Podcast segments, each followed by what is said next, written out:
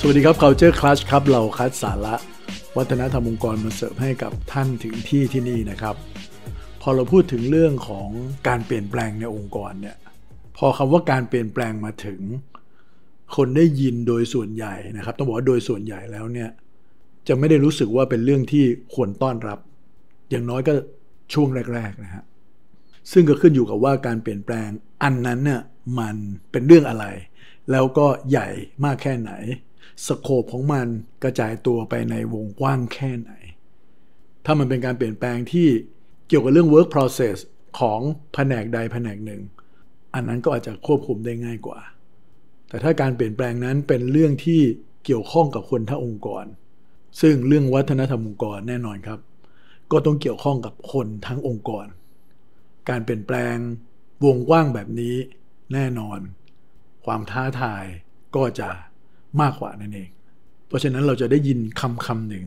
ที่มาพร้อมๆกับคำว่าความเปลี่ยนแปลงก็คือเรื่องของ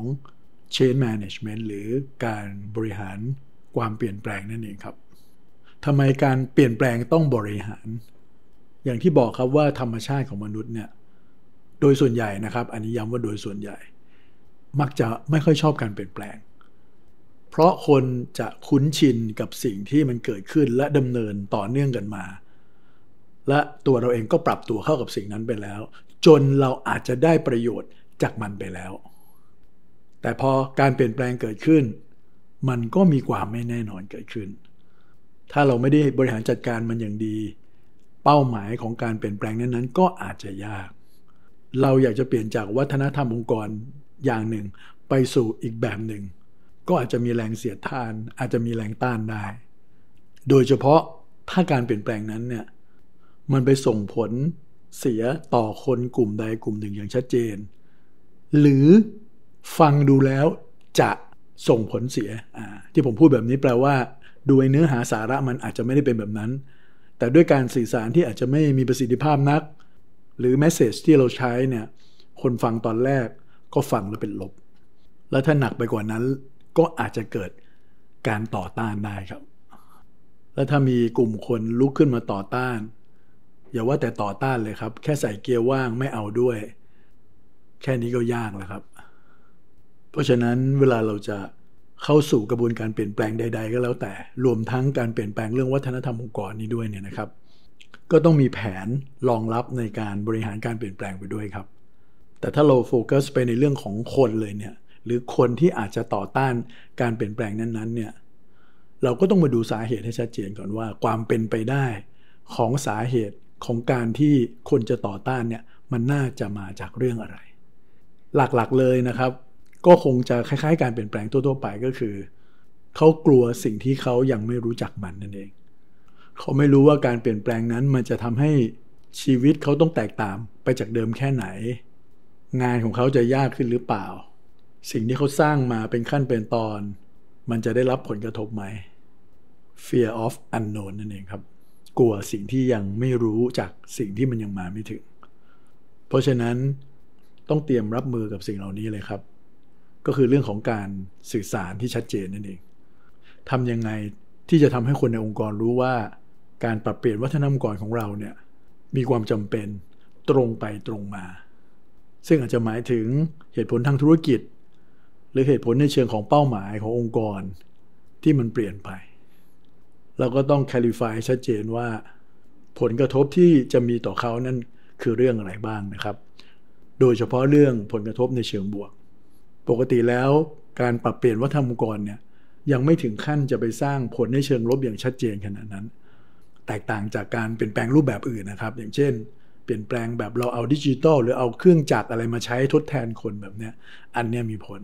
หรือการเปลี่ยนแปลงแบบย้ายสถานที่จากที่หนึ่งไปสู่ที่หนึ่งแล้วบ้านเขาเคยใกล้ที่เก่า แล้วเขาต้องเดินทางไกลขึ้น อย่างเงี้ยมีผล หรือการเปลี่ยนแปลงที่เกี่ยวกับการที่ความรู้ความสามารถประสบการณ์เขาจะถูกใช้น้อยลง และจะมีส่วนอื่นมาแทน พวกนี้ครับการต่อต้านอาจจะมีรุนแรง เพราะฉะนั้นเรื่องของวัฒนธรรมองค์กรถ้ามันเป็นเรื่องของ fear of unknown เนี่ย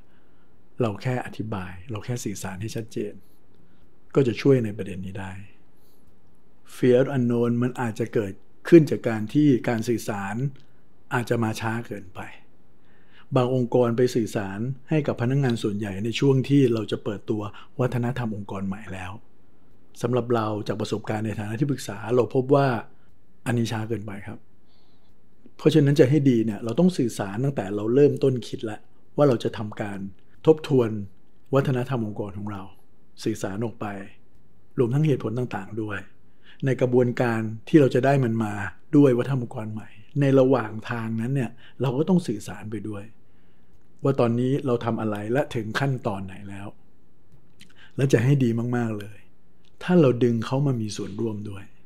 แน่นอนครับ ถ้าองค์กรท่านใหญ่มาก การที่จะให้พนักงงานทั้งร้อยเปอร์เซ็นต์มามีส่วนร่วมมันคงเป็นไปได้ยาก อาจจะเป็นตัวแทนที่เราเชิญมามีส่วนร่วม แล้วเราสื่อสารออกไปว่าคนต่างๆ เหล่านี้เขามานะมีภาพออกไป มีสื่อออกไปให้เขาเห็นว่าเพื่อนๆของเขาตัวแทนของเขาได้มามีส่วนร่วมในการสร้างวัฒนธรรมองค์กรใหม่ด้วยกัน อันนี้จะช่วยได้มากเลยครับ แต่ในที่สุดก็อาจจะยังเป็นไปได้นะครับ ว่าแม้ว่าเราจะทำอย่างดีเพียงใดแล้วก็ตามเนี่ยอาจจะมีคนกลุ่มใดกลุ่มหนึ่ง ซึ่งโดยบุคลิกของเขาอาจจะเป็นคนที่ เห็นต่าง เห็นแย้งไว้ก่อนเสมอ ซึ่งจริง ๆ แล้วคนกลุ่มนี้นี่เป็นประโยชน์ต่อองค์กรมากนะครับ เขาจะเป็นกลุ่มคนที่ชวนให้เราได้มองอีกด้านหนึ่ง ให้คิดในสิ่งที่เราอาจจะคิดไม่ถึงตั้งแต่แรก ก็ให้มองว่าเป็นเรื่องที่ดีก่อน ในการที่เรามีคนกลุ่มนี้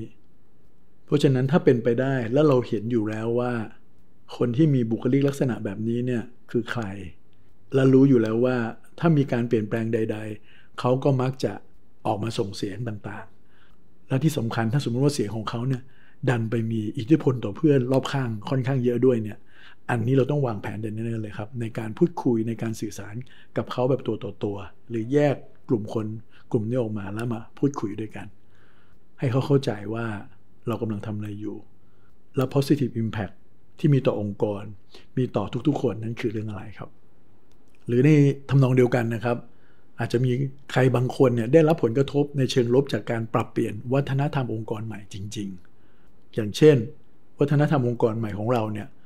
มันมุ่งไปในเรื่องของ innovation มุ่งไปเรื่องของความคิดสร้างสารรค์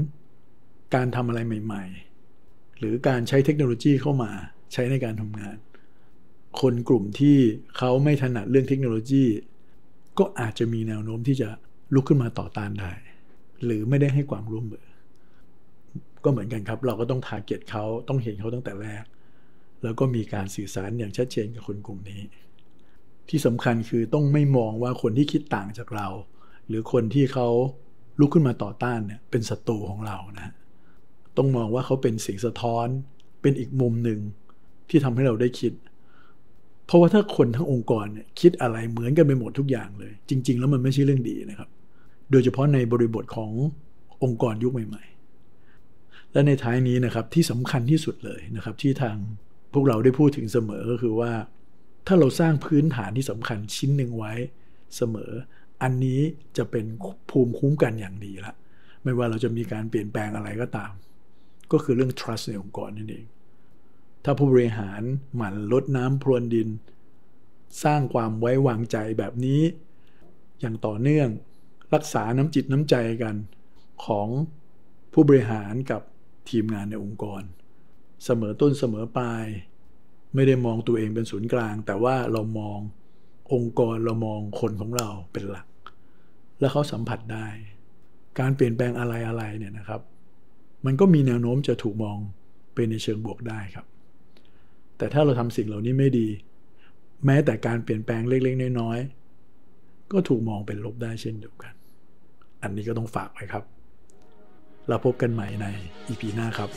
สวัสดีครับ